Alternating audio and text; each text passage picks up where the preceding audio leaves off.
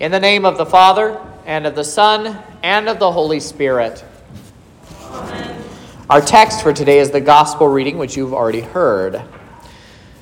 In the Lord's Prayer, Jesus has taught us to pray, Give us this day our daily bread.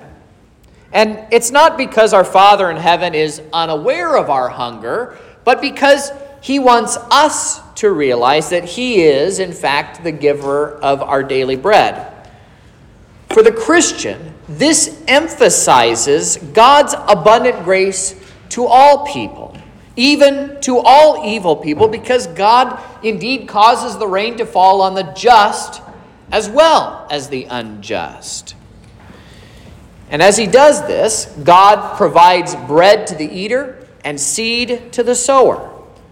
God gives us all these things by his grace and by His grace alone. His fatherly, his fatherly divine goodness and mercy is extended throughout all creation to His people. Jesus, in today's text, presents a rather interesting problem to his disciples. A large crowd was following Jesus, and we learn from Matthew that it was at least for the entire day that they had followed him on foot from towns and villages because of the miracles that he'd been performing. But it is possible to read it in a way that they had been following him for some time. It's interesting. John tells us that when they sat down, there were 5,000 men in number. And Matthew tells us that there were also women and children that are not included in that number. Scholars estimate that this means there may have been as many as 10,000 and as many as 20,000 at this one particular miracle. So it's not something that's small scale. This is a big deal miracle that Jesus is performing. But this also isn't the first time that God has set such a large table. Consider the Israelites in the wilderness. We read about them in Exodus chapter 16, God provided quail at twilight and manna in the morning. Everyone had enough to eat. But Numbers chapter 2 gives us a better picture of what that actually looked like. If you go through and you add up all of the people counted in the tribes of Israel, it tells us that there were 603,000 550 men in Israel at that point. However, this also did not include the women, the children, or the entire tribe of Levi, which was not counted in the census. So, this is a huge number of people that are out in the wilderness going towards the promised land that need something to eat. With that picture in mind, perhaps we can understand why Pharaoh considered the Israelites to be such a threat. But that aside, God fed all of them with manna in the wilderness, not just once or twice, but for 40 years before bringing them into the promised land. But even that larger scale miracle is a drop in the bucket when you consider the entirety of human history. God caused the earth to bring forth plants and fruit trees, and He created the animals, and they were given to us to eat. God says, For as the rain and the snow come down from heaven and do not return there, but water the earth, making it bring forth and sprout, giving seed to the sower and bread to the eater, so shall my word be that goes out from my mouth. So, everything that we have, most especially what we eat, comes from God's own hand, or rather, to use what God said in Isaiah, comes from his own mouth.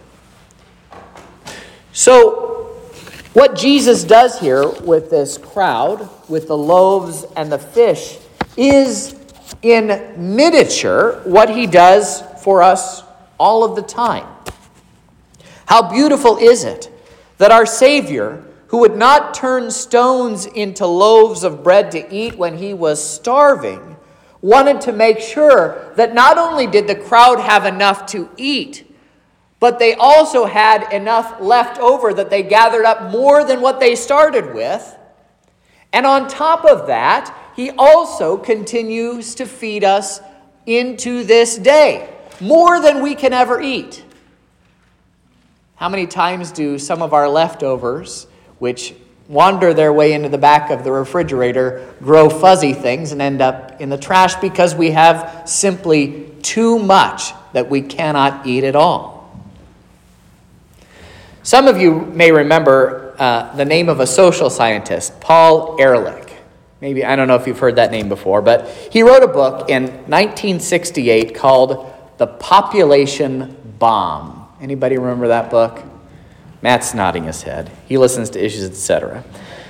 Uh, so he wrote this book, The Population Bomb. And in this book, he painted a horrifying picture of the future of humanity that if the global population continued to grow at the current rate that it was in 1968, that there would be a future of mass starvation for humankind. At that point, in 1968, global censuses tell us that there were 3.5 billion people living in the world. And his concern was that there would not be enough food to feed everyone. Well, fast forward to the year of our Lord 2023, with improvements in farming techniques and technology, we have now been enabled to produce enough food that feeds the world in abundance. Now, doubters will object that there are still many starving people around the world. But the problem is not one of production. We have a problem with distribution. God's provision, through a better understanding of how food works, multiplies more than what the loaves and fish did that day by the Sea of Tiberias. And the amazing thing is, is that today, in the year of our Lord 2023, the global population has eclipsed 7 billion people, more than twice what the global population was when Ehrlich wrote his book. In the Large Catechism, Martin Luther writes about the fourth petition, the Give us this day our daily bread. He says this It would be very proper to place on the coat of arms every pious prince a loaf of bread instead of a lion or a wreath of herbs this would remind both princes and their subjects that by their office we have protection and peace. Without them, we could not eat and keep our daily bread. And so it is no surprise then that at the end of this miracle, when Jesus feeds this great crowd, that in the aftermath and the furor of what had happened, the crowds sought to take Jesus forcibly and make him king. He had provided for all of their needs. They wanted him to keep on providing for them into the future, even though he had never stopped doing it up to this point and wouldn't stop doing it after this either.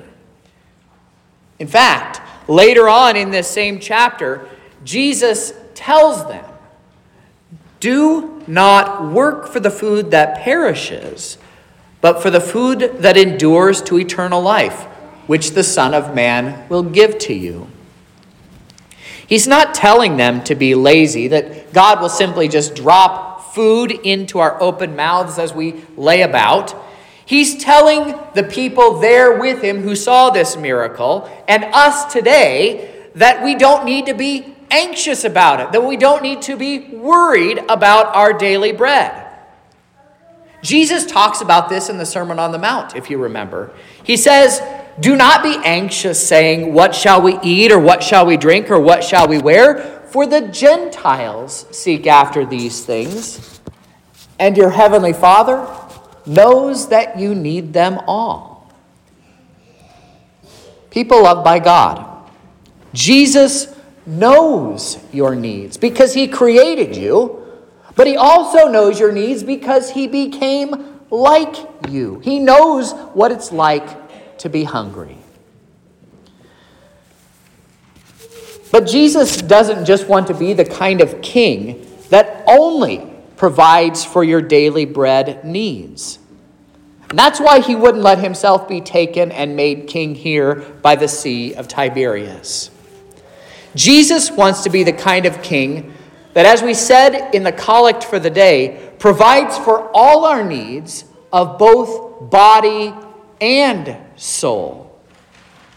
And so, he does this not simply by feeding and filling our stomachs, but he does this by giving to you the bread that endures to eternal life. And that bread, he says, is his very flesh.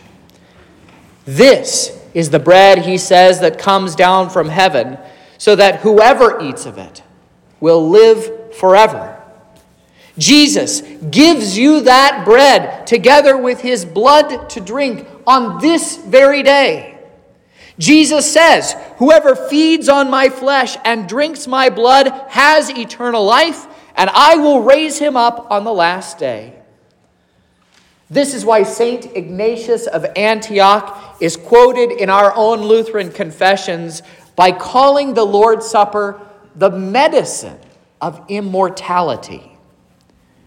When you eat and drink Jesus' body and blood, you are eating and drinking life itself. And this is why Jesus won't simply be forced into being a bread king. He was waiting for the time to be right for his real coronation as our king. That is, as when the Jews took him forcibly from the Garden of Gethsemane, when the soldiers arrayed him in purple and crowned him with thorns, when Pontius Pilate handed him over to be crucified, and when he wrote above his head, Jesus of Nazareth, the King of the Jews. There at Golgotha, on the cross, Jesus was finally made the kind of king that he came to be. He came to be our king who would lay down his life in order that we would have everlasting life. And here at this altar this morning, he gives us the bread from heaven that he would satisfy not just our bodily needs, but the needs of our souls. Therefore, dear saints, let us go to the feast that our Lord has prepared. For here he gives more than simple bread and wine.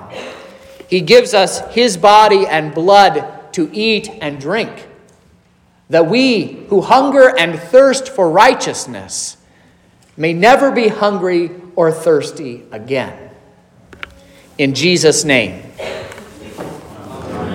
And now the peace of God, which passes all understanding, keep your hearts and minds through faith in Christ Jesus our Lord.